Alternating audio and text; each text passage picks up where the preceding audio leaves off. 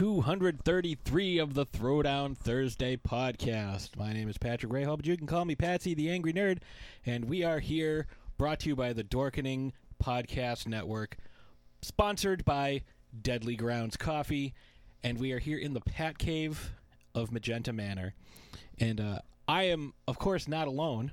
I am joined by my co-host on the show and my co-host in life.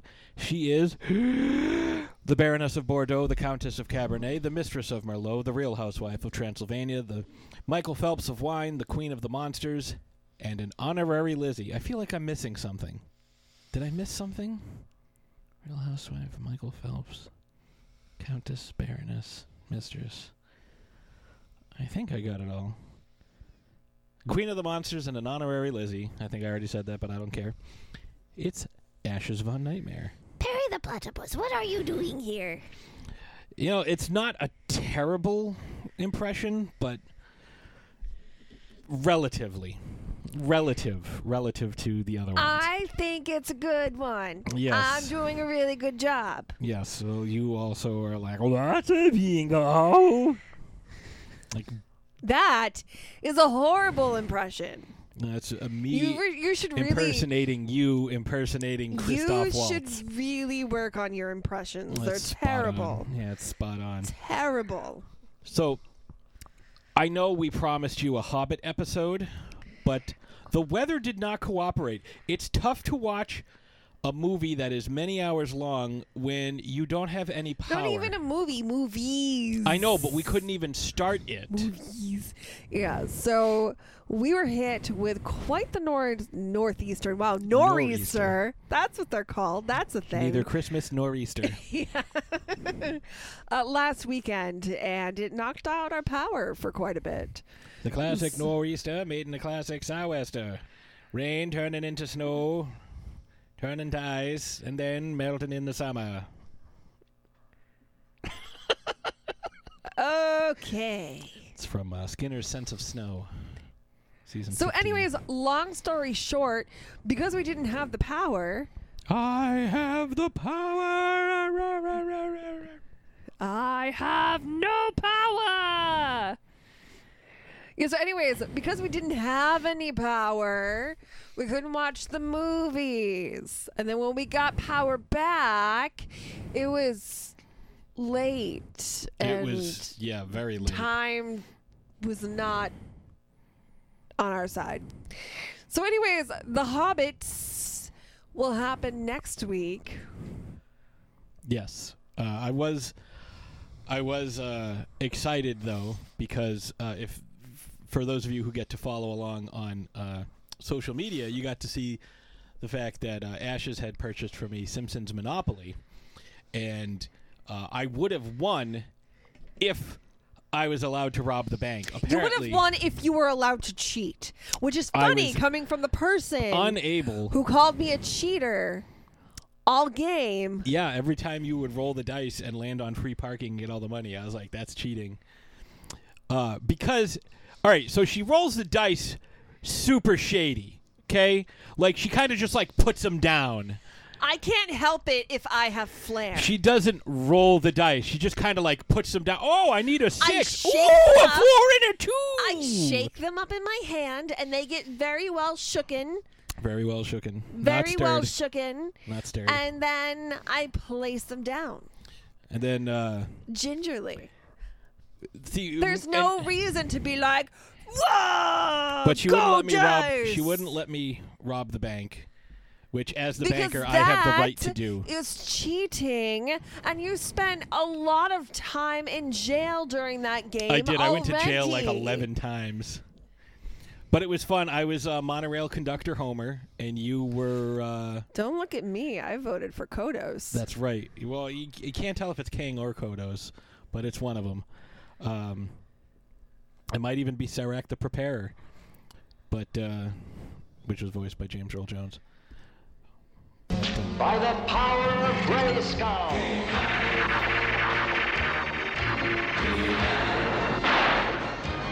that's a little delayed. It's what I said when the lights came back on. I was very excited. I was also very excited because I, again, if you get to follow along on social media, you get to see this. I used my shark lantern and my shark headlamp that everyone was like, oh, that's for kids. Oh, that's dumb. It's like, yeah, and now the power's out and I can see where I'm going. And I don't stub my crotch on anything. So, how, ka-chow. Bah, uh, you know, like when you walk into a table and you're like, oh, my groin. No. Oh, just me then. I, no. But, uh, you know what? I guaranteed somebody else is like, yeah, man, I've done that. Yeah, no. No. Um, so today, instead of uh, the, the Hobbitses, we're going to be talking filthy about... Filthy Hobbitses. Uh, no, no filthy Hobbitses. Next uh, week. We're going to be talking about Heinz Doofenshmirtz. Doofenshmirtz. Doofenshmirtz Evil Incorporated. The uh, main bad guy, although, can you really call him that? Doofenshmirtz uh, Abandoned Storage Shed. Doofenshmirtz, Doofenshmirtz Evil Incorporated, but not really a corporation because corporations weren't invented yet. More like a guild or a tradesman association. Doofenshmirtz ex-wife's caravan. uh, from if you've never watched Phineas and Ferb, he's like the the main foil. He's bad, the foil. He's not a bad guy. guy. He's not a villain. He's well, I mean, like he, he he tries to be. He He's a villain the way villain. Gru is a villain, except none of his plans ever work. He's he's a masterful scientist. He is. He is a very talented scientist. Inventor of many innators. Yeah, everything that he makes ends up with the word, like, it's like, oh, this is my magnet innator. Like, everything has innator at the end of it. And they, like, lean into that. But we'll we'll get into that a little bit. Perry the Platypus lunch maker innator. Yes, and uh, the... Perry the Platypus, which is the pet of Phineas and Ferb, is also a secret agent, one of many animal secret agents. He is Agent P. Agent P. And uh, they have a complicated relationship. Uh, and we'll, yeah. That's a really good Perry the Platypus. You sounded like you were just kind of cold. Um, there is a, there is a uh, couple of things that we're going to be playing. Um Including one of the better episodes, one of the better things that uh, Doofenshmirtz has to deal with. Because he is also a single dad. He's a dad. Yeah, he's a he's single dad. He's just trying to seem cool to his sixteen-year-old daughter, Vanessa. Yep. He just wants to make her proud of him. Mm-hmm. And, you know, he just wants to show how much he loves her and appreciates her. Yeah. And she, in typical sixteen-year-old fashion, uh, wants, wants nothing it. to do with him. Yeah, so wants none of it. So this is a really cool character to cover. And if you haven't seen Phineas and Ferb, check it out. Disney+. It's it's a great show. So it aired from, I think, two thousand nine to two thousand fifteen? I think it's fifteen, yeah. Maybe. There's, you know, a, a, there's a, a handful of seasons, not like a crazy... There's hundreds of episodes. Ridiculous number of seasons, but each season has a... a an ample amount of episodes. Um, and there, e- each episode is broken up into like the two parts. two thousand seven to twenty fifteen. Okay, so I was a little off. And um, they have like different specials, but it was only four seasons. Yes. Yeah, because, well, that's because the seasons were so long, right? Yeah, like season you know, having, one is twenty-three episodes. Having that many episodes, and like I said, each episode is broken up into two different parts, unless it was a special. So not only do they have the story that is canonical, and what I love about this show is that you can kind of jump in. So we're in the process of watching it consecutively.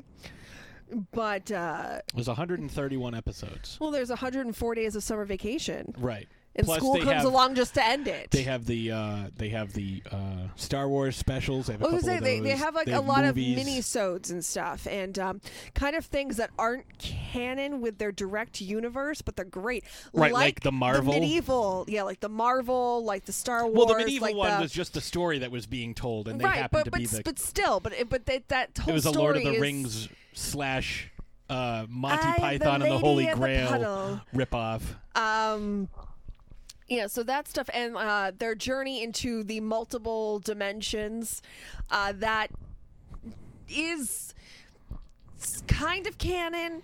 It gets a little weird, but it's a lot of fun. And it's created from the same people who brought you Rocko's Modern Life. Yes, and the cast is fucking amazing. Like, Ferb, who never, almost never talks, is played by uh, Brody... What the fuck's his name? I can't think of his name, but he had a bit part in Star Wars, uh, the the Force Awakens, and he was Jojen Reed mm-hmm. in uh, uh, Game of Thrones. It has Richard O'Brien as their dad, and there's even an episode or two where Tim Curry does. Tim Curry played the butler in one episode, mm-hmm. but their grandparents, their grandfather is fucking Malcolm but- McDowell. Their mom is Carolyn Ray. Their other grandfather is Barry Bostwick. Yes, which makes sense because Richard O'Brien. Uh, yeah. For those of you who aren't familiar, Richard O'Brien played Riff Raff in mm, Rocky, the Rocky Horror. Horror Picture Show. Yes. Uh, yeah, so the, the voice talent that's behind it, um, the actor who does the voice of Vanessa is also the actor who Kelly does Hugh. the voice of Marceline the Vampire Queen from Adventure Time. Ming-Na Wen is in it occasionally. Like they have, and then all of these Disney stars. So Ashley Tisdale does the voice of the sister Candace, who's always trying to bust her brothers. Um, a, Thomas a lot Brody of Sangster. Disney talent behind it, obviously, but a lot of, you know, you, you kind of scroll through the I M D B and you're just kind of like...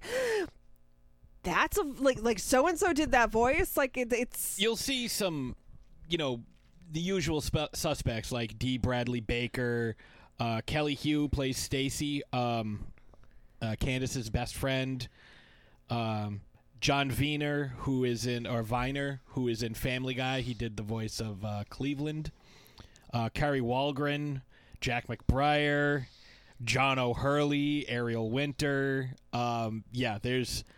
So Carlos Carlos Alizraki, who is a, a veteran voice actor, Allison Janney.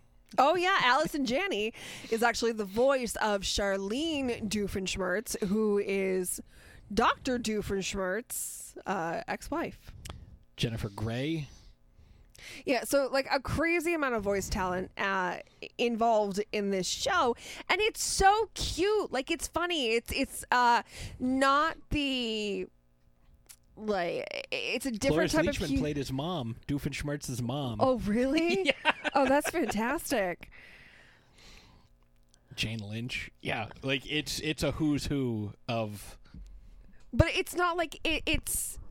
There's nothing that's going to go over anybody's head as far as like, you know how sometimes they'll throw like some adult humor into these children's cartoons to kind of be, you know, funny and alluring to the parents, give them yeah. something to enjoy. Like a SpongeBob. Like this doesn't, this doesn't really have that, but the humor is, there's the funny, like the, the blatantly funny stuff. And then there's the really smart things that happen, either, you know, the puns or... Um, the way that things are, are, are presented and stuff. Like, I'm doing a horrible job at describing it. So just but if using you've, the... If you've seen it, like, you know. Just using the Excalibur episode as an example, like, you know, they have Doofenshmirtz explaining his evil plan as he walks down this spiral staircase, and he's just like... And he walks behind, you know, the the giant pillar so you can't hear him, so he's like... It was the biggest raspberry I ever saw. It was what I said because there was a gag over my mouth. Like, it's just, it's so funny because they'll use, like, the same, uh, like, setups a couple of times. And, like, the third time is the payoff with the joke. It's excellent. Like, it's a lot of fun. Like, th- nobody gets hurt. And it's really clever, too. Like, it's stuff that uh, you haven't necessarily seen before with the different inventions and the adventures that Phineas and Ferb go on or, you know, the the crazy shenanigans that they have in their it's backyard. It's almost as if, if Calvin and Hobbes got made into a cartoon series. It's very similar kind and of, reminiscent yeah, of that. Yeah, it's kind of like... A, a, Imagine having the ability to bring to life some of your most imaginative thoughts. Yeah, it's like, what are we going to do today? Well, I really wish we could go to the beach. Oh, let's build a beach in the backyard. And it's one of those, because it's serialized, every episode is self-contained. So by the end of the show, everything is back to normal. Mm-hmm. I mean, there are a couple exceptions here and there, but, it, you know, by the end of like the two-parter or whatever... Everything's back to normal. Right. and then, you know, things just pick up like it never happened. You know, like the uh, and, and everything that happens, no matter how weird it is, everybody just kind of takes it in stride because, like, that's just the way Mom, things go. Phineas and Ferb are making a roller coaster in the backyard. Yeah, like every day, and Mom's like, "Oh, I'm going to cooking class," and it's what I do like is that there's some consistency with some of this because it's mm-hmm. like, "Oh, I'm going to my cooking class," but she goes to the cooking class more than once. Like it's a thing that she does on the regular. Mm-hmm. You know, so. There's always an excuse for Mom and Dad to be out of the house. Yeah. But it's not like, oh, well, I'm going to Krav Maga today, or, oh, I'm going to this. It's kind of like when Homer goes to Moe's all the time. Like, there is a central location that they have. Uh, it's like a specific set that Mom they would has go to. Extracurricular activities right. that she does on the reg. Dad, Dad has his antique business that he does. Yeah, and he's also, uh, because he's from overseas... He's British. He's yes, because he's from the U K. He does a lot of traveling. Yes, for his job and you know visiting his family and stuff. So you know, and we the first time we get to meet their grandparents on uh, the uh, wait, what's Ferb is what's their last name? It's Flynn and um, Flynn is Phineas's side. Yes. Um. Oh. Crap. So it's it's like you a Brady Bunch. To... Well, while you're looking it up, I'll kind of explain it for folks who are unfamiliar. So. There's, There's a story of a lovely lady. Kind of look up the thing. So you have you have Phineas and Candace, Phineas. Who are sisters, uh, sister and brother, and they are the child of uh, I forget the mom's name, Mitch, I think. Um, and then she married Mister Ferb uh, and his kid uh, Ferb. Mister Ferb. Is it like Fletcher? Fletcher. Yeah, I thought it was Fletcher, but that didn't seem right to me. Uh, but yeah, um, so Ferb and his dad are British and have the British accents, and their parents, you know, Malcolm McDowell, they live in a castle, and their butler or their neighbor's butler is Tim Curry, which was amazing, by the way. Um, and Phineas and Candace's grandparents live in the woods. So, like, you know, it lends itself to, like, oh, we're going to go trek through the woods. Like, they found pirate treasure one time, and another time there was Bigfoot. And, you know, so they have these really cool set pieces, so they're able to do specific things uh, based on where they go, and it never seems, like, forced or shoehorned in. Mm-hmm.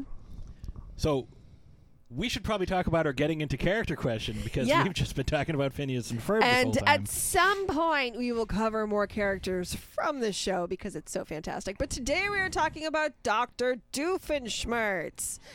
And because Doofenshmirtz is an inventor of many innators, our getting into character question for today is if you could invent any type of innator to either help your life or hinder somebody else's, what would you invent and why? I would uh, I would invent a bring me some money innator. And it's not it's only it would only be used like it's like oh you know and I'm sure tons of people out there can can commiserate. You know, it's like oh you know payday's a week and a half away. I'm, I'm, or four days away, and I need gas, and you know, I just, I need so, I, you know, I wish I had a few bucks. It would just all the loose change that was missing, or like you know, somebody accidentally threw a dollar away into the trash. You just suck all that up. Not stealing from anybody, just discarded change and money, and it would obviously automatically sort everything. And so you could, you know, roll it up and bring it to the bank or drop it in a Coinstar or whatnot. Uh, you know, and, and it would bring you like one hundred, one hundred fifty bucks, you know, depending on the uh, the radius. You know, and that's what I would that's what I would make. How about you there, uh, Ashes? So there's two that come to mind. The wine-inator? Y- yes, the the the, the wine-inator that would turn any beverage into I, I would turn water into wine. Oh, you're Jeebus. Yeah, just call me Jesus. So, Um, Don't yeah. fuck with the Jesus. But like, how great would that be?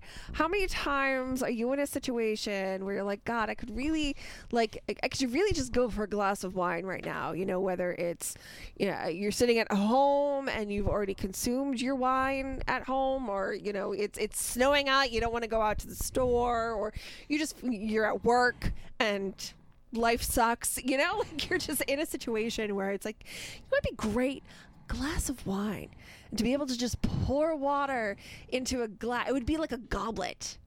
A goblet of fire? It would be a goblet. You just made me think of a thing that a I would chalice.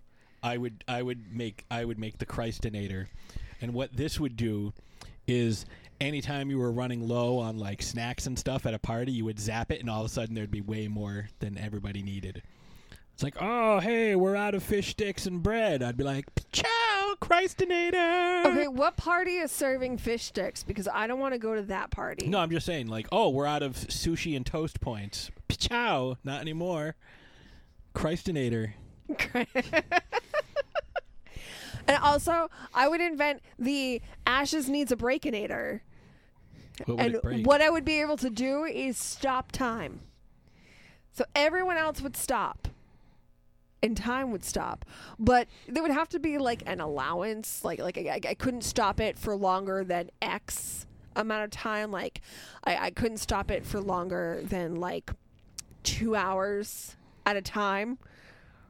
What if you were to? Because then people would start to age. Like that doesn't make sense. But like, how often do you wake up and you're just like, ugh. I just need like, just like an hour, just like one more hour, like in bed to sleep. Or like when you're at work and you're just like, God damn it, people will not leave me alone. And I just need a fucking break. Like, just give me, just give me like five minutes, ten minutes what about, with nobody bothering me. What about like a, a relativity-inator? Like, you know, kind of like the same thing where instead of ta- stopping time, it altered the perception of time around you where like, things would speed up for you, you know, all around you. And, you know, everybody would experience t- passing, time passing at the exact same rate, so no one would think anything was up. So you could speed up or slow down the passage of time. I just, I, I would, I just want, I just, I just wanted to stop. Just wanted to stop. I also would invent the Meowinator that you hook up to your cats and your cats could talk to you. They already talk to me. Like, meow, give me food. I know, like, I saw a meme the other day. It was like, oh, here's my cat meowing at me. Here's me meowing back, but making thirteen grammatical errors. So, no, that's a good one. Like a, a dog-cat translatinator. Yeah, a cat translatorinator. Yeah, that would work. That would work. Um, I'm trying to think. So the money, the extra fish sticks. And but like, oh, but like, here's the thing. I Nobody know. wants extra fish sticks. I'm just I saying that. I love fish sticks. Do you like fish sticks? Are you a gay fish? Um, Motherfucking gay fish. I would also invent Making love to other gay fish. a uh, sp- spoiled food reversinator. When you're, you know, you go to eat something and you're like, oh, I was going to eat this spaghetti, but it's fuzzy oh, and green. Oh, the spaghetti that's two weeks old that I was saving for today. Oh, darn it. I can't eat it anymore. Yeah. Um, I I would uh, I I would make one of those. A defuzzinator for your food? Yeah, like a food demoldinator. You know, like I would I would do something like that.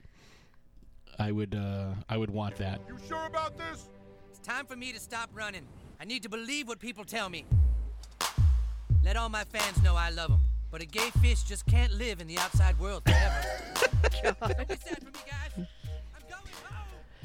But yeah, I, I would, uh, I would absolutely want uh, a food oh, spoilage reversinator because, uh, definitely.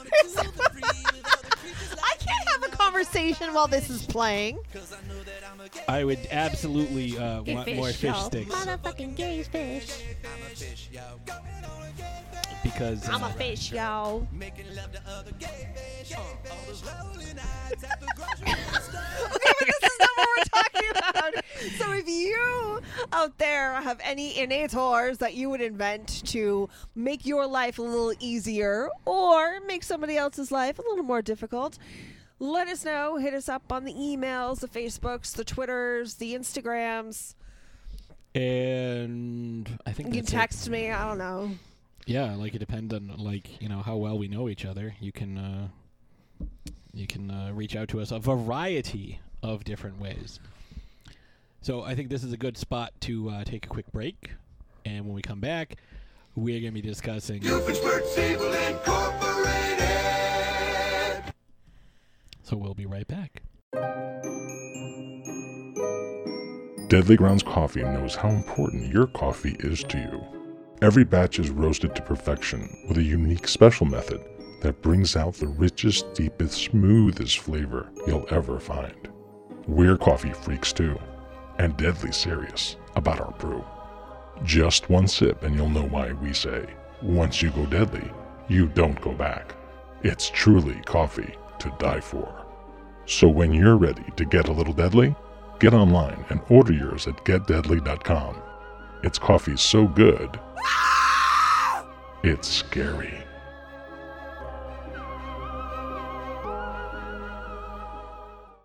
Are you looking to add to your collection of sports memorabilia? Trying to find that grail item to show off to your friends? Do you like to win? Then head on over to the Major Sports Drops group on Facebook. From pucks to jerseys, bats to helmets, Major Sports Drops is your place for sports memorabilia items dropped daily. Signed by today's stars as well as Hall of Famers.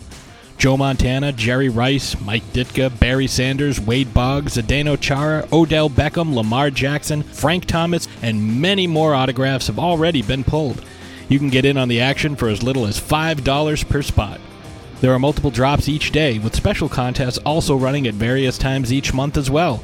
So join the Major Sports Drops Facebook group and get in on the action today.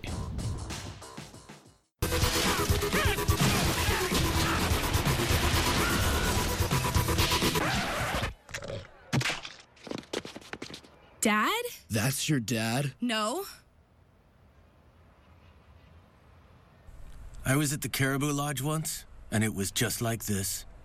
Dad, why? Who's up for charades? Perry the Platypus, what are you doing down here? Dad? Oh, hi, Vanessa. Doing?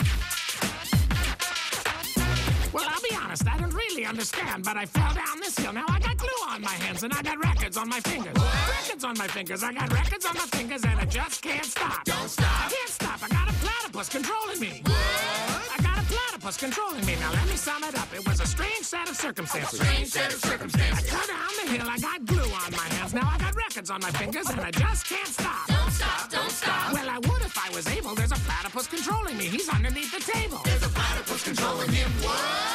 Oh, I get it. Platypus is a metaphor for whatever's keeping you down. Like corporations are a platypus. The government's a platypus. Your teacher is a platypus. My teacher is a panda. Society's a platypus. My parents are a platypus. The media's a platypus. It's all just propaganda. Yeah, we all got a platypus controlling us. That's me. We all got a platypus controlling us. I stopped if I was able. We all got a platypus controlling us. I'm not speaking metaphorically. The platypus controlling me is underneath the table. Wait. Oh, wait, no, he's gone. Controlling me. There's no platypus controlling me. Your dad's kind of cool. You're my punk rock boyfriend. You're not supposed to think my dad is cool. It only matters that I think he's cool. She thinks I'm cool.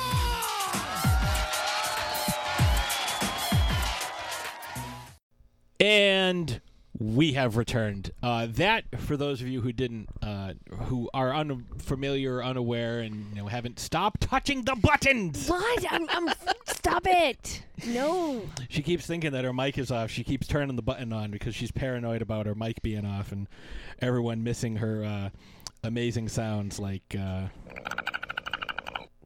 Uh, you have to, that's a really good Perry the Platypus. That was that was a really good Perry the Platypus. That's the best one you've ever done, and I don't think you could ever do it again. I know I sound Popeye. I sound like Popeye. Well, blow me down. Um, but no, we um, Perry the Platypus. What are you doing here? That was. Uh, From season two, episode what, like thirty-five? Brain, Brain Drain? Brain Drain. That is my favorite episode. Uh, it's great. Oh, hi, Vanessa. Because, like, his song is literally about what just happened. Like, well, he I'll fell down the... I don't really understand, but I fell down this he... hill. Now I got glue on my hands. Like, I got records on my fingers. It wasn't a hill. They were at a, a dump. He fell down the, the hill. I'm pointing to you. I Go know you're pointing me to me. I'm no. Say what? No. What? Records on my fingers. I got records on my fingers and I just can't You're stop. You're killing people. Pointing at you. Your turn, buddy. I'm not singing it. They just heard the song. We're trying to do our episode here, lady. But I like this song. This is this is my I, favorite episode. I know. This is one of my favorite things. But uh, he literally, he just got into a fight with Perry.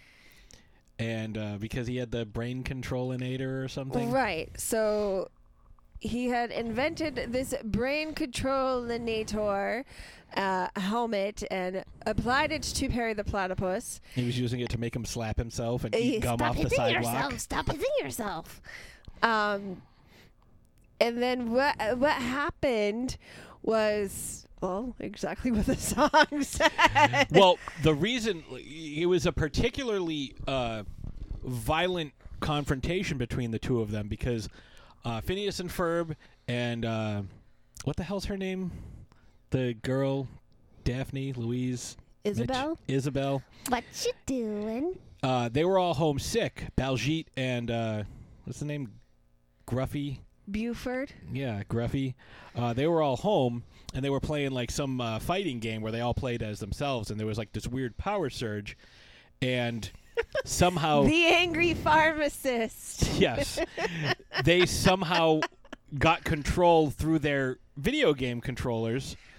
They each controlled an arm, a leg, a head, you know, uh, of Perry the Platypus, and so they thought like, "Oh, this must be the boss level," because, like I said earlier, like some crazy shit would happen, and they would be like, "Oh, well, this must just be part of what we were doing because crazy shit happens to us all the time." And, you know, Buford sees Doofenshmirtz. He's like, oh, we're going to, like, we're going to, you know, fight this angry pharmacist because they see him with a lab coat and they don't know who he is. And so Perry is, like, really kicking the crap out of him because he doesn't do that. Like, that's not the dynamic that the two of them have. Like, he will always foil Doofenshmirtz's plans. For the most part, unless it works out in... somebody else's favor. But he also, like, saves him occasionally, like the one we watched last night. It was like, curse and thank you, Perry the Platypus! So, this show was created by Jeff Swampy Marsh and Dan Povenmire, who both wrote and created Rocko's Modern Life. So, when they did Rocko's Modern Life, they always had two things in episodes that they worked on, either a, a song or a musical number and an action chase scene. And when they were creating Phineas and Ferb, they wanted to bring those two aspects into this show. And they do it in such a way that it works. And with the creation of the Perry the Platypus, do, Doctor Doofenshmirtz characters, they were able to, I mean, sometimes, you know, that's two in one. Yeah. You know, they sometimes get the musical number and the chase scene uh, or action scene or, or what have you uh, with the both of them. But that is why, originally why they were introduced, was to be able to kind of have this like side adventure along with the main adventure. And, and what's crazy is these episodes are only fifteen minutes long for the most part. So you have all of this stuff happening and it's only fifteen minutes. And Not they're still even, able... like eleven. Yeah, right, because there's commercial breaks. Because it's a twenty-two minute episode. Right. So, you know, to be able to tell a complete narrative in that amount of time is is just crazy. But anyways, you know, so that's one of the reasons why they decided to create this character and his nemesis, Perry the Platypus. Plur Platypus. Platypus. Oh my God, purr, the platypus. Oh my God, platypus. Anyway, that's where a platypus keeps oh. his wallet and his keys in a platypus. Where does a platypus? A platypus. Where does a platypus keep his wallet and keys? In its platypus. Oh, you. Oh. Ba-dum-ching. I'll be here all week.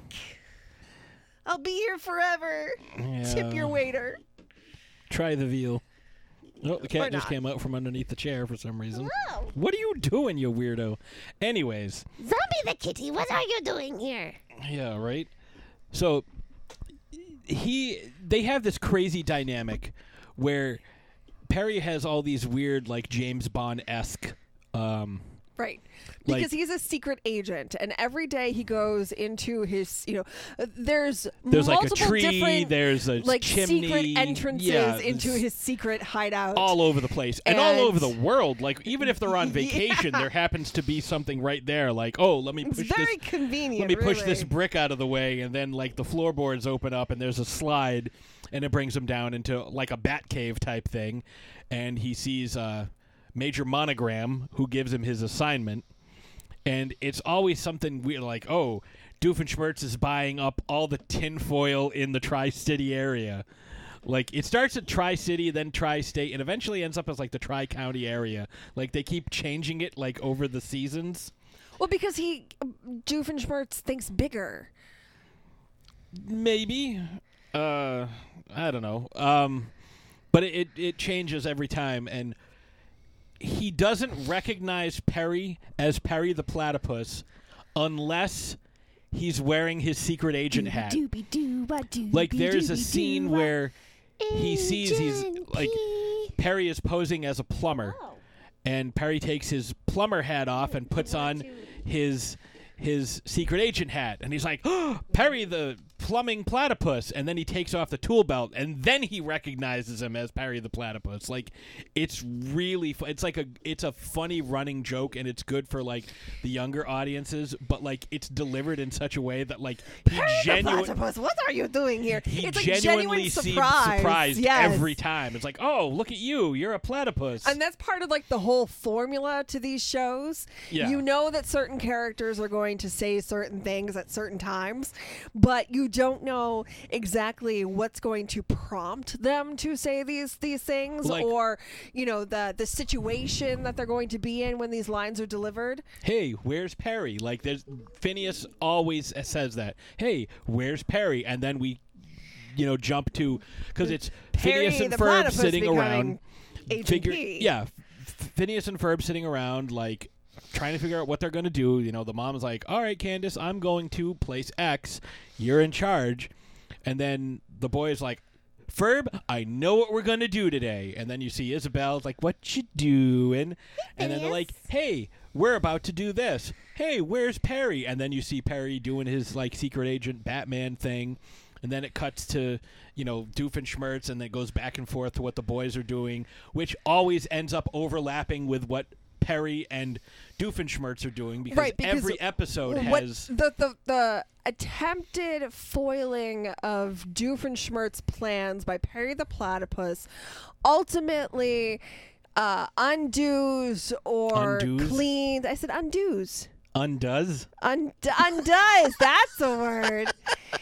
It und- just, it undoes every time. Yeah, every it, time it, Candace is about to bust up them, the situation yeah. right before Candace, the older sister, is about to bust her brothers for all of the shenanigans happening and in the backyard. And show her mom what happens. Like, look, there's a you know fucking. Ele- elevator to the moon, and there's your car on the top of it, and they retrofitted it with rockets so it can fly to space. And it's like, I don't see any of that. It's just the yard. Mm-hmm. Like, there's, it happens every single time, but it's always funny. You know, and they do. It's kind of like Charlie Brown kicking the football. Occasionally, they are caught, and occasionally there is evidence, but it's always like, it seems like two completely off-the-wall, bonkers plans that always end up meshing together somehow. Right. So getting into a little bit of this character. So fun fact, the original name for Doofenshmirtz was Doctor Metal Schmurfs. Schmurfs. Schmurtz. Metal Schmurtz. Like that. Like he was always meddling in something. Uh, and eventually the name was changed to Doofenshmirtz, probably because it's a little bit easier to say than Metal Schmurtz. I think it's easier either way, but I think it lends to the comedic ineptitude of Heinz Doofenshmirtz. However, you know, we said at the beginning that this was, you know, there wasn't really anything for, you know, the kids. I mean, for the adults, it was all kid stuff. We generally, like, when Heinz Doofenshmirtz has Perry, because he always catches him at the beginning of every single encounter that they have, he's like, oh, you know, why don't you sit Sometimes there? Perry the Platypus inadvertently walks into the innator for the day. Or a, whatever trap. Like, hey, have a seat right there. Oh, now you're, you know, covered in, you know, yeah, yeah. Now you're, you're, you're in you're my trap. Let this. me show you this innator that I just made. And let me explain my entire plan to you. And when he explains the plan, there's always a reason why he is building this particular device. And a lot of times he'll flash back and talk about a story that happened to him as a kid. And it's fucking tragic. So Heinz Doofenshmirtz does not have the happiest backstory. So he has a brother, and his parents uh, liked his brother Roger more than him. Mm-hmm. And he... So really didn't get a lot of love there, and he didn't have a lot of friends growing up. And he tried um, to impress his dad, and his dad kept calling him a schnitzel. So, like, it was, that was their way, you know, like, they're kind of, like, you know, softening it for the kids. Like the episode we watched yesterday where he wanted to go off the high dive, but he couldn't go off the high dive because he was afraid, and everyone made fun of him because of it. And he said, my dad and I weren't really close after that. But then, like, they made it, like, physically, he's like... walk further behind me, like don't I don't want to be seen in public with you, move further away. Like, it's tragic. Like, you know, if you're a kid, you're watching this and you're focusing on the fact that his dad is wearing like a uh you know, Vikings didn't wear the horns with the helmets with horns, but it's supposed to be like a Viking helmet, but like one side is like a cow horn and the other side is like deer antlers, like it's mismatched. You know, it's like, oh look, it's kind of funny, it's goofy, you know, it's wacky, but like that's to distract you from, like, the emotional, like, bombardment that, like, six-year-old Heinz Doofenshmirtz is taking. It's awful how and, well, he was and that's treated. Something that kind of follows him into adult life. All of these, like, uh, I'll say failed relationships, for lack of a better word. That's the reason why he, like, he has an ex-wife. Yep. Who, you know, doesn't know that he's an evil scientist. His daughter knows that he's an evil scientist. And his, you know, which is why, like, it, it's that fun dynamic between Vanessa and Candace. and Candace, because they're always trying to prove to their mothers, like, what's going on. So I think, I think Doofenshmirtz is Phineas's dad. That's what I think. Well, uh, they probably there, hooked up at a drunken cooking class one night. There's, uh, yes. So I. I In order to go into that, we have to go into, like, the parents' backstory. But we'll talk about that and in another episode. And everything. And, like, Linda Flynn Fletcher used to be a pop star. Yep. Linda, Lindette. Lin, Linda, Lindette. No, you're thinking that's, that's, uh. No, it's Jean not. And, Jean and Lindette. Oh, yeah. Lindette and Joe Jean. Lots of, lots of Lindas. Yes. A lot of Lindas, but but anyway, she used to be this pop star. It's it's a whole thing. It's it's too much to get into right now, so we're just not going. Yeah, to. She was but a anyways, wonder. You know, so you get these little glimpses, these little little bits of backstory from Doofenshmirtz, and you realize, oh, like there's a reason why he is the way that he he is. He's trying to a. make everyone else miserable around him because misery enjoys company. Mm-hmm. But, you know, because that's all he knows is is being miserable. But, you know, it's uh Perry the Platypus, it's almost like he looks forward. His, he's almost like his driving force is having Perry the Platypus, Agent P, sent to him to foil his plan, because then he'll have company. It's the only constant uh, relationship that he has. It's the only yes. constant in his life. And and, and and you know, Perry the Platypus, there are several chances where Doctor Doofenshmirtz can be completely obliterated by this little teal platypus. And he's not. Like, Perry the Platypus takes... I don't know why I keep calling him Perry the Platypus. Just say Perry, but yes. I feel like I need to say Perry the Platypus. Perry the Platypus. Um, there are times when he could be cruel and he could be mean, but it's almost like he sees through this facade that Doofenshmirtz is putting up and sees that this is almost a cry for help. See, I don't... See, I look at it like... Doofenshmirtz isn't evil, but he doesn't know any other way of getting attention. And Perry understands that this guy is, for the most part, harmless. And he's going to sabotage himself in one way or another. Because how often is there, uh, you know, they're doing something and his machine works perfectly and, like, say it turns everybody into fucking, you know, lima beans or whatever. There's always a reverse button or a switch to turn it into reverse and undo or everything like, that he uh, yeah, did. Yeah, or like the cord just isn't quite long enough and it becomes unplugged, or or he'll zap himself and like now, you know. Right. Well, because he like he's he's portrayed like he thinks he's this evil scientific genius, but in fact he's He is a scientific kind, genius. Well, he is, but he's also, like, kind of an incompetent schemer. He reminds me, and this is going to be a weird comparison, but stick with me here for a second. He reminds me a lot of Thanos, uh, especially from the comics, where Thanos is the type of guy who will go to great lengths in order to make a plan work, and he'll do everything that he can, but he has this subconscious desire that he is not good enough. He is not worthy to be, you know, on the receiving end of whatever plan. So his plans always fail. And I think Heinz Doofenshmirtz is a uh, a lot like that, because he's not really evil. He doesn't want uh, to lose. I mean, he doesn't want to succeed. He just wants someone to, you know, give him some sort of positive reinforcement. And you know, the, the clip we played right before this, you know, that, that song, Perry has the chance to walk away, you know, after Doofenshmirtz rolls down the hill, rolls down the, the garbage pile into like an open open fifty-five gallon drum of glue, but only gets it on his hands and gets the record stuck on his hands and starts scratching the records at the D J stand at his daughter's party. And Perry's controlling him and making him Uh, seem cool, like he has like. She thinks this, I'm cool. Yeah, like you, you hear that halfway through, Perry leaves him and just kind of looks over at him and gives him a thumbs up, like, "Hey, hey, there's no platypus controlling me." Yeah, like he has the opportunity multiple times to, you know, for he could kill Doofenshmirtz or allow Doofenshmirtz to die, but he never. Or, or he could allow Doofenshmirtz to, you know, com- make a complete fool out of himself, he, and he prevents him from doing that. Right. He. Say, so it's like, like a bosom buddy. It was. It was like the uh, the episode we were talking about earlier, where he went to, you know, we learned about his failure to jump off the high dive in his in his uh, childhood. So he went to the local pool.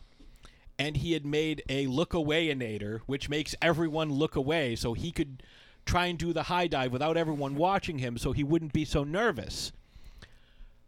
But as a result, he was able to do it. He fell off the high dive, but he went off the high dive and he fell into the pool, only to realize that he doesn't know how to swim because he never went off the high dive at the in the pool where he was uh, uh, when he lived as a, as a kid.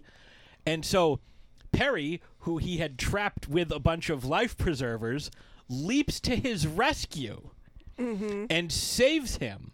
Well, I mean, this is a... Um... And he says, you know, every time he loses, he's like, "Curse you, Perry the Platypus." But in this case, he said, "Curse you and thank you, Perry the Platypus." So they kind of give each other purpose. like meaning. Yeah, because there's an episode where Perry gets reassigned, and there's a new Agent P who is a panda. Peter the panda. And, and Perry is devastated. And it's so awkward. Like, he walks in. Oh, Perry the Platypus, what are you doing here? He walks in on, like, the two of them. Peter like, the panda and Doctor Doofenshmirtz. It's almost like a, a, a, a spouse walking in. As like He's they're like, getting right. plowed by the he gardener. He means nothing to me. Yeah, he literally says that, and like he's like, I wasn't even gonna try to kill him. Like you know, there was like this whole thing where it's like they have this dynamic, and it's so well done. It's a it's a friendship that has been formed in a weird way, but it works for the both of them because a one is you know from a really dysfunctional family background looking for love and acceptance, and the other is a platypus. Yes, the other is an egg-laying mammal, which is weird. It's like, okay, let me put this duck bill on a beaver, and it'll lay eggs. Also, uh, it has venom. So, what? Yeah. Uh, uh, on their back feet, they have spines that inject venom. So, like, platypi are, like, the weirdest animals because they have... They, they don't...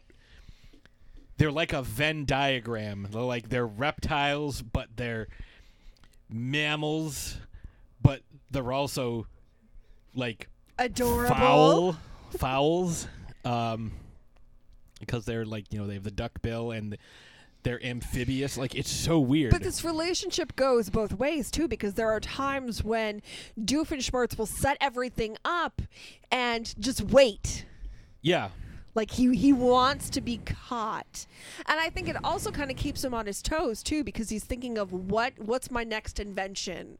Mm-hmm. Like, you know, what am I going to do next? How can I get Perry the Platypus's but attention But we've, we've even seen, like, one of the episodes we watched the other day when the kids, they were trying to make a teleporter, but it just swapped Candace and uh, the minds of Candace and Perry. So Perry shows up. Because he had, no no no that was a different one. He had to get the uh, the disc or whatever, and he had to. Um, he shows up at Doofenshmirtz's house late at night, and he's like, "Oh, what are you doing? Like I was sleeping. Oh, you just want to borrow my robot? Yeah, that's fine. Just bring him back. I'm going back to bed." Like Norm. Norm. Hi, I'm Norm. Like he uh, in the, and in the Excalibur, he put a uh, little pointy hat on him and called him a lawn Norm. But he's like, yeah, I'm going to make lots of little ones. Call him a lawn Norm. Like, I, I thought that was funny. Um, but it's just like, yeah, yeah, you borrow my stuff for whatever you're doing. Like, you're not, I know you're not here to bust me because I'm just, like, it's late. I'm trying to get some rest so I can come up with my next evil scheme so that we can have our confrontation tomorrow. Mm-hmm. You know, it's kind of like Pinky and the Brain. What are you going to do tomorrow, Brain? Same thing we do every night, Pinky. Like... Every single day is the Your same Pinky thing. Your Pinky needs some work. Yeah, I wasn't even trying to do a Rob Paulson. Rosebud frozen peas. Um, you can really taste the penis. Full of country goodness and green penis. Oh, that's terrible. I'm not reading this. Maybe a handful for the road. Gotta admit, my, my Maurice LaMarche is getting better. Eh... It's getting better. I didn't eh. say it was there yet, but it's getting there. Eh. Maurice, call me. Give me some private lessons. Maurice is a good guy. Anywho, uh, back to Doofenshmirtz. Doofenshmirtz Evil Incorporated. Uh, that was an okay, but... Doofenshmirtz Evil Incorporated. I, I wasn't trying. I was just, you know, saying it and stuff. I wasn't mm. even trying to be... Uh, Dan Povenmire, who's just the voice of Doofenshmirtz. Since Reds call him Danny Poe. Uh, anyways, um, yeah, back to these guys. They they have this, and it's funny because we talked earlier off air. We're like, all right, we're just going to talk about Doofenshmirtz. We're not going to talk about Perry. Well, I mean, it's, so, it's so, so it's kind of like to. Trading Places. You can't talk about Billy Ray Valentine and Lewis Winthorpe. You can't the third talk about Batman without bringing without up the Joker. bringing up Ophelia. Like you, you can't because you know it, it, it. One kind of leads itself, weaves itself into the other. Um, With these guys, they they they form a dramaturgical dyad, and you know to upset that balance uh, would be counterproductive. What the hell was that? People know what I'm talking about. Dramaturgical dyad. Yeah. Do you need to go to the bathroom? Is that what that is? That is not what that means. uh, that would be a dramaturgical diarrheal. But anyways, and I think what kind of lends to Doofenshmirtz, just, he looks like an evil scientist. He does. He's got he's like, got like the, that, that, the, the, the big nose, the, the disheveled hair. He obviously wears the lab coat, which is why the kids, the one in interaction, the kid, not really interaction, but um, we'll say interaction, because they, they do, through the video game, interact with him. They call him the uh, Angry Pharmacist. The Angry Pharmacist, yes. Um, he's a little older. He's probably in his, I, I believe at one point in the series, he's forty-six or forty-seven. Um, with some of the uh, interdimensional stuff, and they do kind of jump a little bit in time. Yeah, they do at one point. Yeah, here and there, like there's um, um to to facilitate the plot. He's in his, he's in his late forties, early fifties. He has big eyes and big teeth, and he's about six two, but he hunches Hunch. over. He's got the hunchback, yeah. So he looks he looks smaller than he actually is, and he could present himself as being bigger, but he chooses not to. Yeah, I think um, what I like about his character, and he's really gangly too. Like, yeah, he's, he's got. I was gonna say he's got like the long dangly arms and like. He's got like that, the long fingers and kind of big feet. Yeah, he's he's got weird proportions, which is kind of which, really like fits the character. But it's not scary proportions. Like he's long and gangly, like you said, well, but and, he's and not, it's not frightening. You know, so again, one of the things I really enjoy about cartoons is the way that they draw the people and, and the proportions and stuff. But in this show, um, I mean, granted, Fer, Phineas and Ferb look a little off. Phineas has a triangle-shaped head, and F- Ferb is a rectangle. Well, they're shaped like a P and an F. But the rest of the characters, you know, don't really have any, like, super weird, like, features, like, to them. Proportions yeah. to them. Well, I mean, uh, Isabel has kind of, like, a weird head. Like, her head is shaped like a U, where it's, like, flat on the top and then round. Um... Is it because she's always saying, "What you doing?" No. Uh, Candace is normal shaped. But yeah, Phineas and Ferb, like Phineas's head, he is absolutely a triangle. But if you look at the like opening credits and like the logo for the show, that's because it's, you know, it's a P, and Ferb, the way his hair goes and the way his nose comes out, um, he is an F. Which is kind of like, it's very clever, and I, I like the way that they designed that. Um, what we haven't talked talking about weird shapes, Doofenshmirtz Evil Incorporated is shaped like a giant wrench, or maybe like a sewing machine. No, I think it's supposed to be like a wrench, but it has like that weird, like one little bit that comes down onto that weird platform. It's like the Doofenshmirtz version of Stark Tower. Yes, because it does have like that dome that like iris is open and closed at the top, so he can like, you know, shoot lasers at the sun and shit like that. And but throughout the series, you know, he it, it's this dynamic of, you know, kind of like Tom and Jerry, cat and mouse. I'm doing something evil, and Perry the Platypus is gonna come foil my plan, and all of this is going to happen. But eventually Doofenshmirtz gives up the life of being a mad evil scientist. Yeah, I mean, because and he kind of retires with Perry the Platypus. They they're they're friends. They've become friends, you know, throughout all of this. And they're like playing checkers, or I think it's checkers. Maybe backgammon together.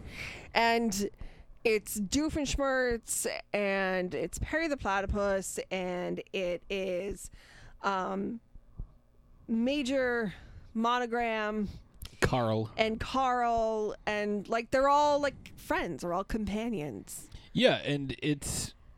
The thing is, if they wanted to, they're just like, yeah, just go stop him. Like, he's not really dangerous, because they know where he is. Like, his building like we said, is shaped like a giant goddamn wrench, and says Doofenshmirtz Evil Incorporated in giant fucking letters on the side of it. They know where he is. They know where he lives. They they watch every move he makes. So if he was a true threat, they would, you know, just send in, like, SEAL Team six, which would probably literally be six SEALs, and, uh, you know, just arrest him and take him out, you know, and that would be that. But I think the real reason that they leave him up there is because his plans, they're grooming Phineas and Ferb to be agents someday. Oh, you think that's that's they, the end game? Like, if they can watch what's-his-name this much, and we already know that Ferb has a, has a thing for Vanessa, because we see them interact a couple times, and Ferb, who doesn't speak much, uh, he's kind of like the silent Bob of the two of them. Uh, but when he does speak, it's very insightful. He was unable to speak, looking at Vanessa, although we don't know how old they are, but it could be like a Padme Anakin thing. I think she's a couple years older than him. She's sixteen, and he's she's twice his height. Like the ki- I think the kids are like ten, twelve maybe? Like maybe, you know, maybe twelve, like where they can appreciate an interest in girls.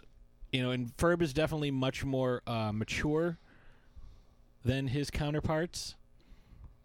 You know, like when we saw in the video game scene where Baljeet ends up beating him because Ferb is like a super video game champion. And he's like, oh, no, no, I would never let you win. But we see like a drinking bird playing his uh, controller for him. Because, you know, that's he's just that mature. Like, he carries himself a lot differently than Phineas does. And I think they're kind of grooming them because they're the competent heroes that, you know, they'll need eventually. Because where is where is Perry located? Right in their room. He sleeps on their bed.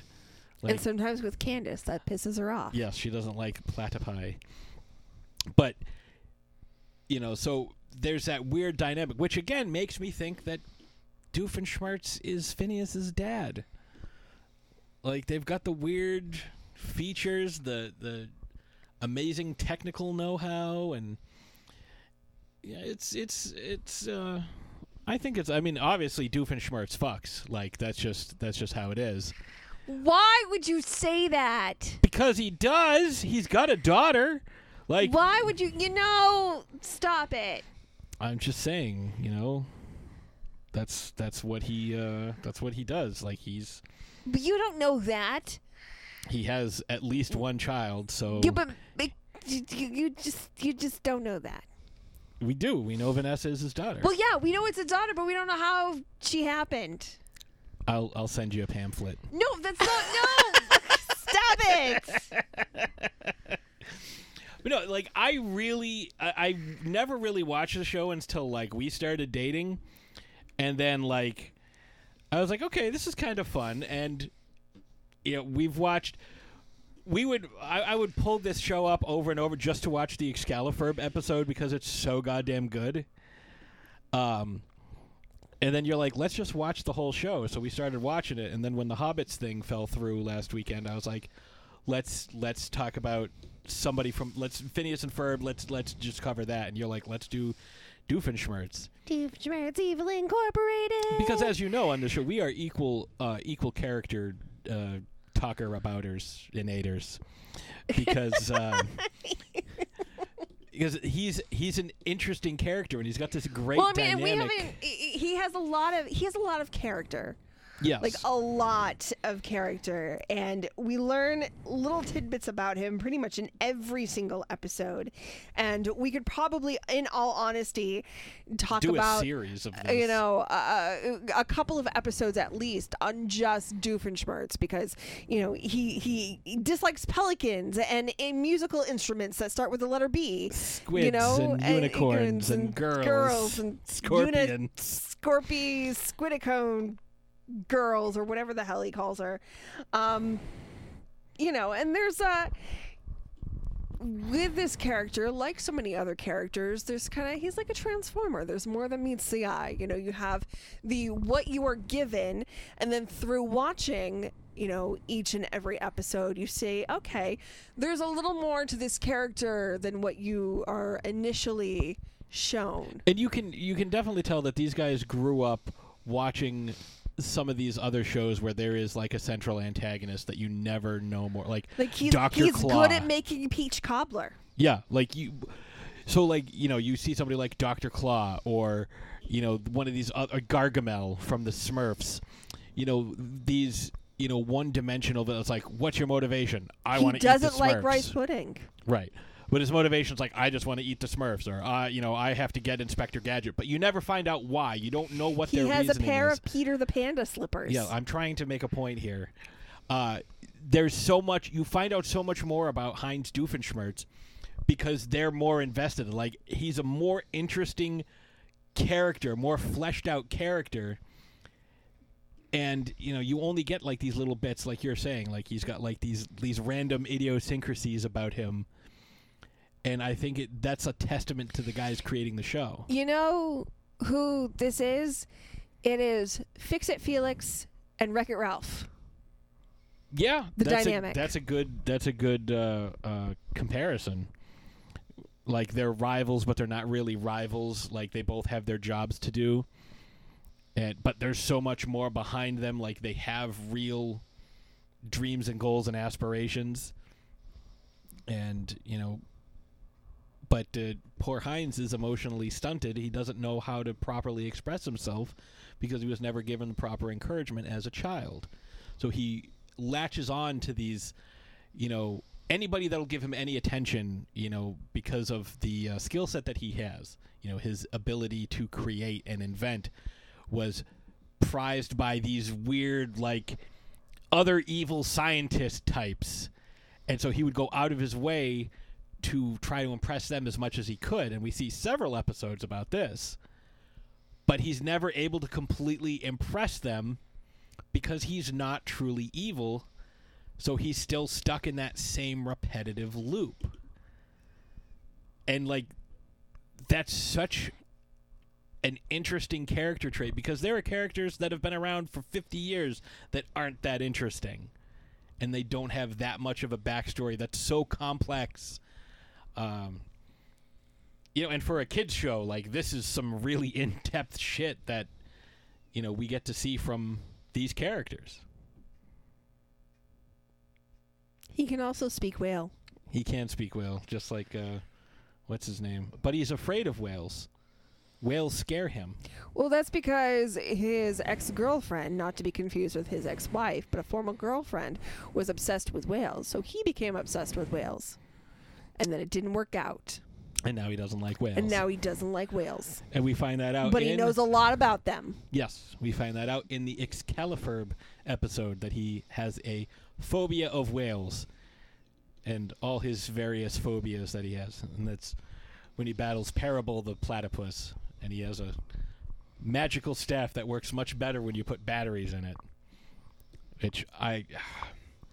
You know, I'm glad you, you decided that we should cover this guy. Because, like, You're Phineas welcome. and Ferb are fun. And we'll cover them at some point. Yeah. But, you know, sometimes it's the secondary characters that don't get as much uh, recognition or attention, and they really should, because they are as vital a part of the story. You know, like, without Doofenshmirtz, the series is one episode long because the kids get busted the very first time they do something.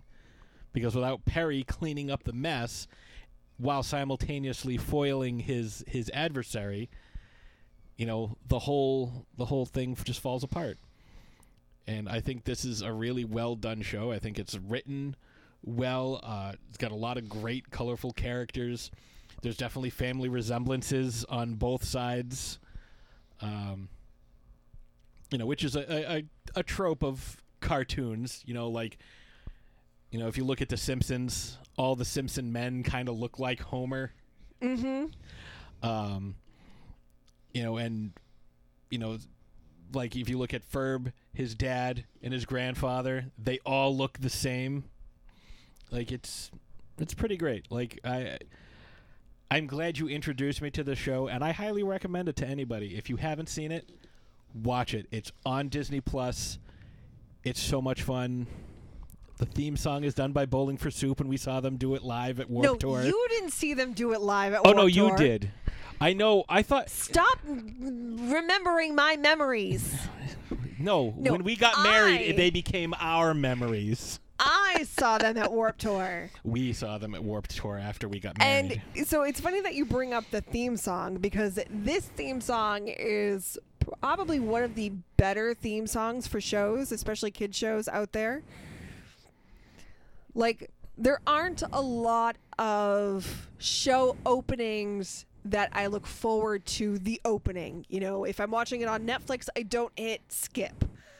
I watch, kind of like Game of Thrones, I watch the opening every fucking time because I love it so much. Yeah. I love this. So, like, we'll be binge watching Phineas and Ferb, and every single time we listen to this song.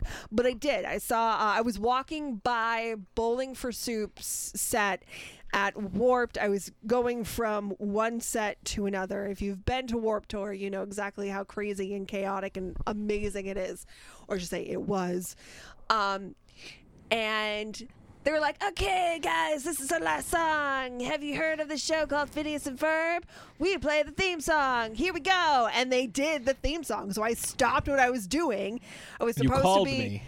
Uh, yes, yes. I, that, that's where the memory comes from. I called you. You weren't there. No, but I heard you them were on do the it. Other end of the phone. But I heard them They're do like, it at Warped Tour. one hundred four days of summer vacation, and school comes along just to end it. And it's like a legit song. So, you know, they have the the part that they play for the opening, but there's like more to it. And it was just a lot of fun. And like all of these, even like.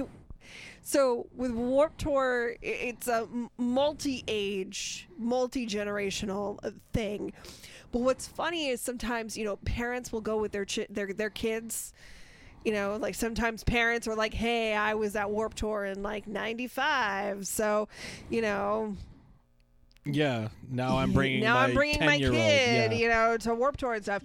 Um, but you could see like all of the kids in the pit were like, "Yeah, Phineas and Ferb," and like all the parents on the side were like, "Yeah, Phineas and Ferb," and it was just really funny. And I too was like, "Yeah, Phineas and Ferb." So it was just uh, like the the whole set, like the the stage area, just kind of erupted when they played the Phineas and Ferb song, which was just hilarious. Well. It's funny, we, you know, we've been talking about this the whole time, and, um, you know, I keep playing clips off of YouTube, and looking at the playlist that's next to the, uh, that's next to this, Doofenshmirtz Evil Incorporated. One of the videos that comes up is from a channel that I follow on YouTube called The Film Theorists, and it's... Uh, it's called Phineas and Ferb's Secret Hero, and I'm guessing because... It's about Doofenshmirtz? I mean, he's in the thumbnail with Perry, so, uh, you know, I would venture that they kind of went on the same tangent that we did. Um, but yeah, if you have seen the show, like, let us know what some of your favorite Doofenshmirtz moments are. You know, like, I'm a huge fan of Excalifurb. You're a huge fan of Brain Drain. Like, those are our favorite Doofenshmirtz moments. Like, when he turns around, he's he's confessing to what all his fears are, and he turns around and sees Candace, who is an amalgamation of all of them, and he's like, well, uh, what do you know? Uh, Una, Squidda, Scorpion, Octopus Girl, or whatever he says. It's like, you know, it doesn't have a cumulative effect. It's really more ridiculous than anything else. Um, but yeah, if you've seen it, let us know what some of your favorites are. Uh, if you haven't seen it, watch it, and then let us know what some of your favorites are. So do you have any uh, final thoughts on uh, Heinz Doofenshmirtz? Curse you, Perry the Platypus! That's pretty good. So we're going to take a quick break, and uh, we're going to get to some uh, interesting battle results. And... Uh, Curse you, Facebook! The platypus! And, uh, yeah, we'll be right back.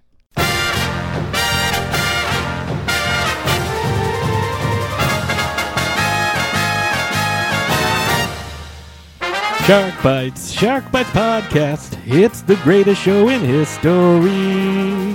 From the Dorkening Network, hosted by a nerd who's named Patsy.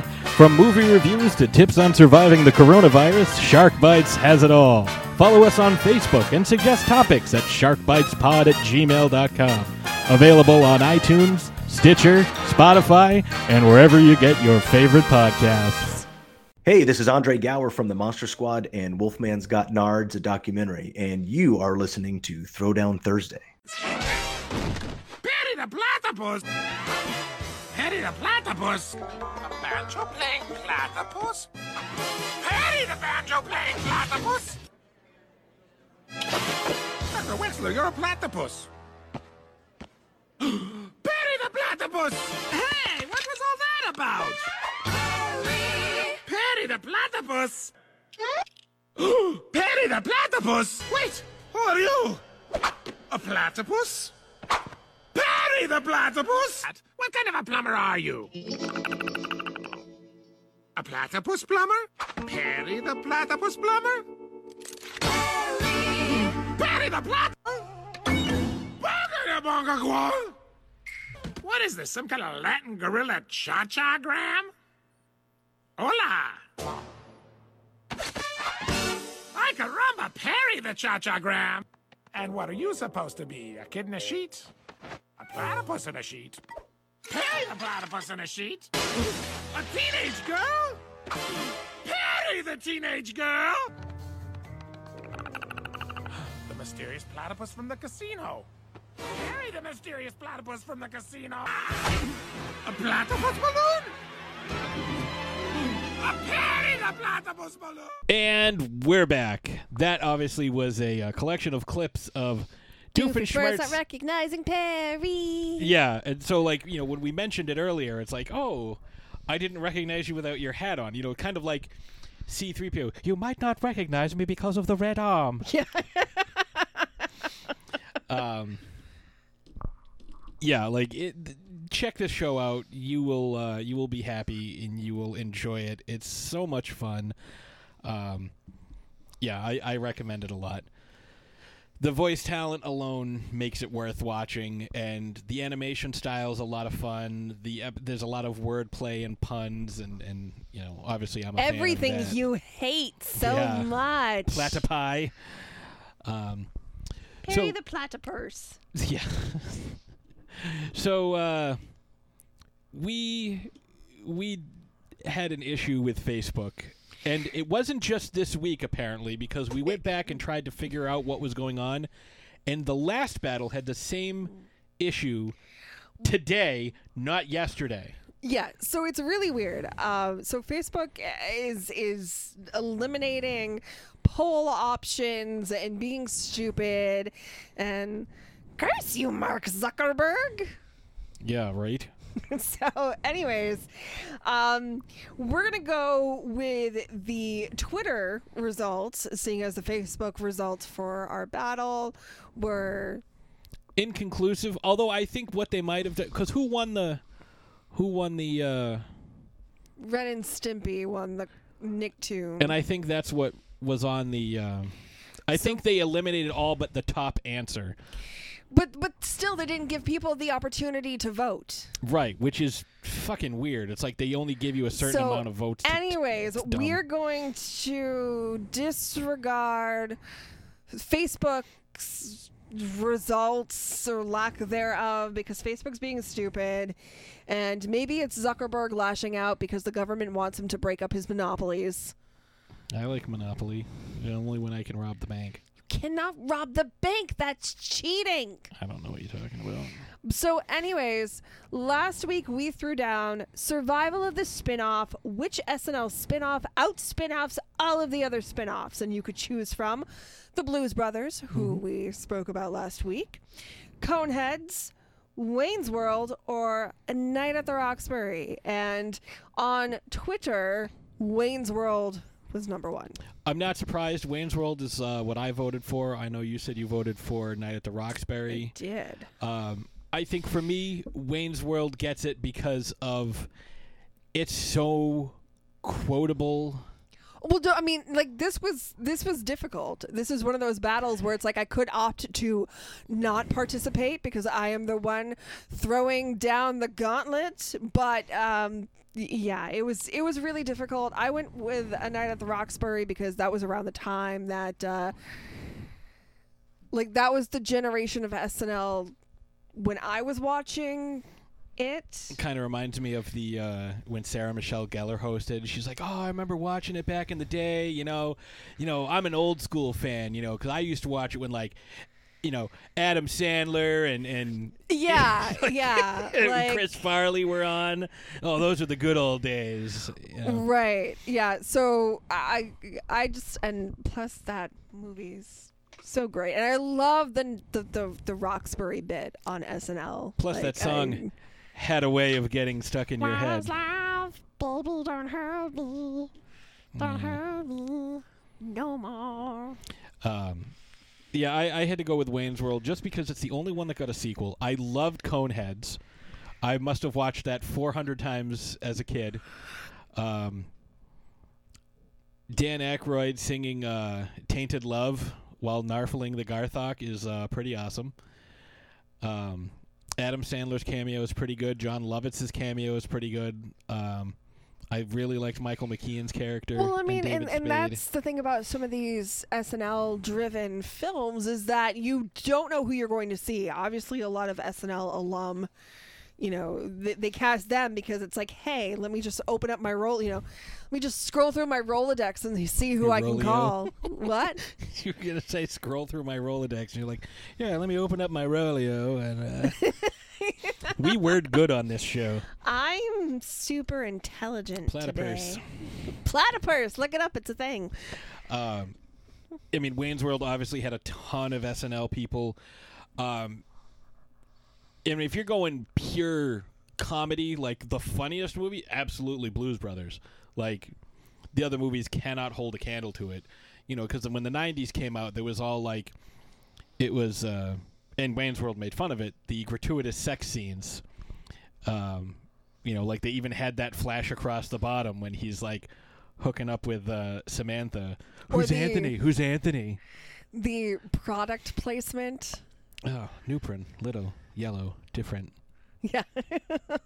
Like, it was just, it's just, it's really, it was a difficult choice. Rob Lowe as a villain is I excellent. I feel like there's really no incorrect choice when it comes to some of these no, things. No, and again, um, these are all, these are your, are, your personal preferences, you know, and again. Unless that, your opinion is wrong. That age difference between you and I is what, you know, made me go Wayne's World and you go Night at the Roxbury, because I haven't even seen that because it was that Chris Kattan and Will Ferrell. Will Ferrell. That, Richard Grieco is in it. That, yes. Jim Carrey did one. Stallone did one. Helen Hunt and Jack Nicholson did one. I hated that sketch. You know, I couldn't stand it. It was so annoying. It was the same thing it. every goddamn funny, time. But I it's couldn't. Funny. Me, him, him, he, me, him, him, me, me, him, him. No? Okay. Like, it was just the worst. It was the worst. I couldn't stand it. Um. So I had no interest in seeing the movie. Wayne's World, I loved Wayne's World because they did like six or seven different skits. You know, sometimes they do a top ten. Sometimes they would have like their imaginary guest on. Like when they had Aerosmith on and Tom Hanks was their roadie, like that was amazing. Like that was like they had Tom Hanks because he was the roadie. And he's like, oh, well, the guys are out in a van. Do you want me to go get them? Like... It wasn't like, oh, we have Aerosmith and, and, you know, we have Tom Hanks just happens to be there. It was they were interviewing Tom Hanks because he was the roadie for Aerosmith. And, like, Steven Tyler was upstairs banging Wayne's mom or something. Like, it was it was nuts. Um, so that's why I picked Wayne's World. Um, yeah, and, may, you know, maybe at some point we will cover Night at the Roxbury because I know you like it, so we'll have to... We'll have to cover it, and it'll be a first-time watch. No. Yes. So. And I was like, Emilio. So next week, we are going to be discussing the Hobbitses. Hopefully, uh, if we don't, the plan get is another to discuss Bilbo. Nor'easter. Yeah, we're gonna s- discuss Dildo Baggins. Yes, Dildo Saggins. Um, That's even funnier. Played by uh, Martin, Martin not Short. Morgan Freeman. Oh, Martin Freeman, right. Martin not Short Martin is a Short. totally different guy. um, you know, and we'll we'll go over some of the, you know, the lore and the history there, and it's it's some pretty interesting You're a wizard, stuff. Harry. Kind of. There is a wizard in it. His name is uh, You're a wizard, Bilbo. Jerry the Wizard. Um And then we're going to have, let's see, so that's next week is the seventeenth, and then the week after we're going to be discussing various uh, incarnations of Santa from around the world. Because it coordinates with a certain day. Yes, uh, the day before the Temple of the Jedi Order anniversary. Yes. Yes, it's marked on my calendar and has been for close to uh, a decade. Um. But yeah, that's what we're going to be doing the next couple of weeks. It's and been then, marked uh, on your calendar for a decade? Yes. You need a new calendar. No, I it, it's recurring on my Google Calendar. Every year it pops up. Oh, not yeah. like a real no, calendar. No, I don't have a twenty ten calendar. Although when I cleaned out the studio, I did find a twenty sixteen sealed calendar. It's like, well, I better hang on to this. You never know when it's going to be twenty sixteen again. Um. So yeah, um, I think that's about it. And then, obviously, we're going to be doing our uh, New Year's Rockin' Eve. You did. That copyright, that's taken. Um, By who? Yeah. That's the first Some I've ever guy. heard of it. Some dick. Ryan. Dick something. Clark. New Year's Rockin' Eve. Do they still call it Dick Clark? I No, but, like, Dick Clark was the guy who did it for Well, I, I know that, one hundred fifteen but, like, now it's not years. him anymore. Yeah, so he did. That's a really nice way of putting it. Well, he is. So, anyways, join us live on... December thirty-first. I forgot the date, Thursday. When does it check Thursday? Oh, Christ. December thirty-first. New Year's. This is just how this year Throw down in going.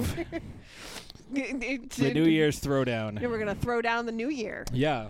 Throw down twenty twenty. We're going to talk about some of our favorite characters from stuff that we got to see this year. Yes. Uh, so we will be giving our annual... Top five hundred list. No, not five hundred. With with not a bajillion. With honorable mentions. Honorable it comes mentions. About, about to five hundred. Honorable. Honorable. Honorable platypus. Oh, good. So, join us.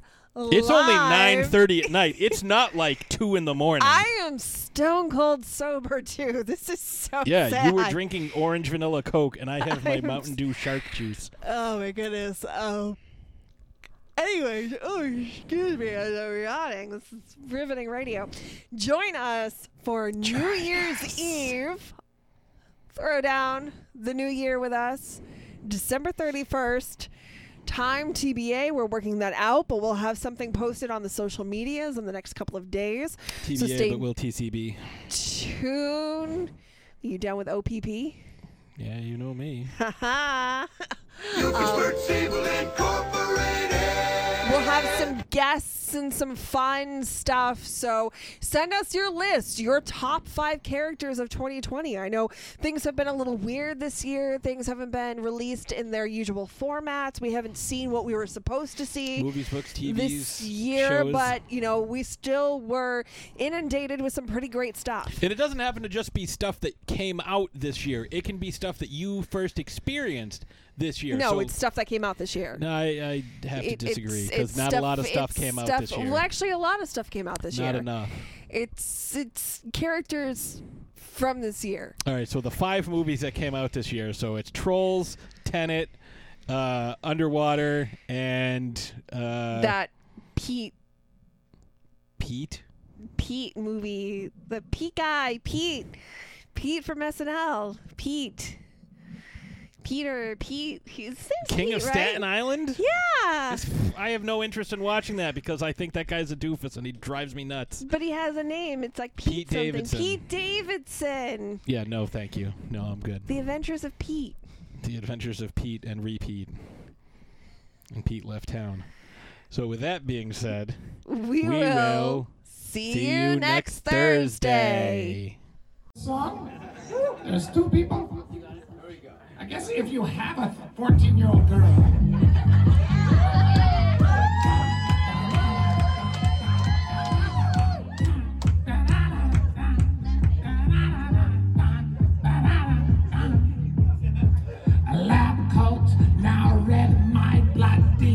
When you visit, we come to blows, but first I get caught up in prose. I'm too vociferous. I cry myself to sleep at night. Tragic backstories full of spite, and every day I get in a fight with a teal platypus. So you're a tough guy, a semi-aquatic rough guy. You think you're so hot stuff guy, my evil schemes rebuffed guy. I'm that bad type, evil science grad type, no love from my dad type, people call me mad type. I'm a bad guy. Duh. Was, was that rude when I just said duh? I don't know. Maybe because I'm a bad guy. I'm going to talk about what he does to my apartment. I spend a lot of money on house repairs after you are gone. Contractors work here through the dawn. Damage is so extreme. I'll admit I can get annoyed when my lab always gets destroyed. If I would stop, I would avoid fighting a monodream. Cause you're a tough guy, a semi-aquatic rough guy. You think you're so hot stuff guy, my evil schemes rebuffed guy. I'm a bad type, evil science grad type, no love from my dad type, people call me mad type. I'm a bad guy.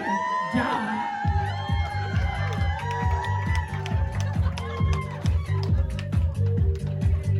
I'm a bad guy. I would reiterate that.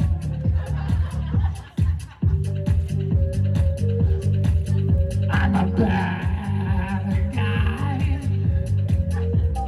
There's a different thing that's coming up musically, and I can't remember where it is. Oh, here it is. Here it is. It, it's it's the breakdown. It goes like that. Yeah. Okay, I got it. She goes. I'm not really all that bad. I guess I'm kind of glad I can still scare ya. I've got this in Nador. I mean, you don't know what it does, but maybe that's because I'm taking over the tri-state area. I'm a bad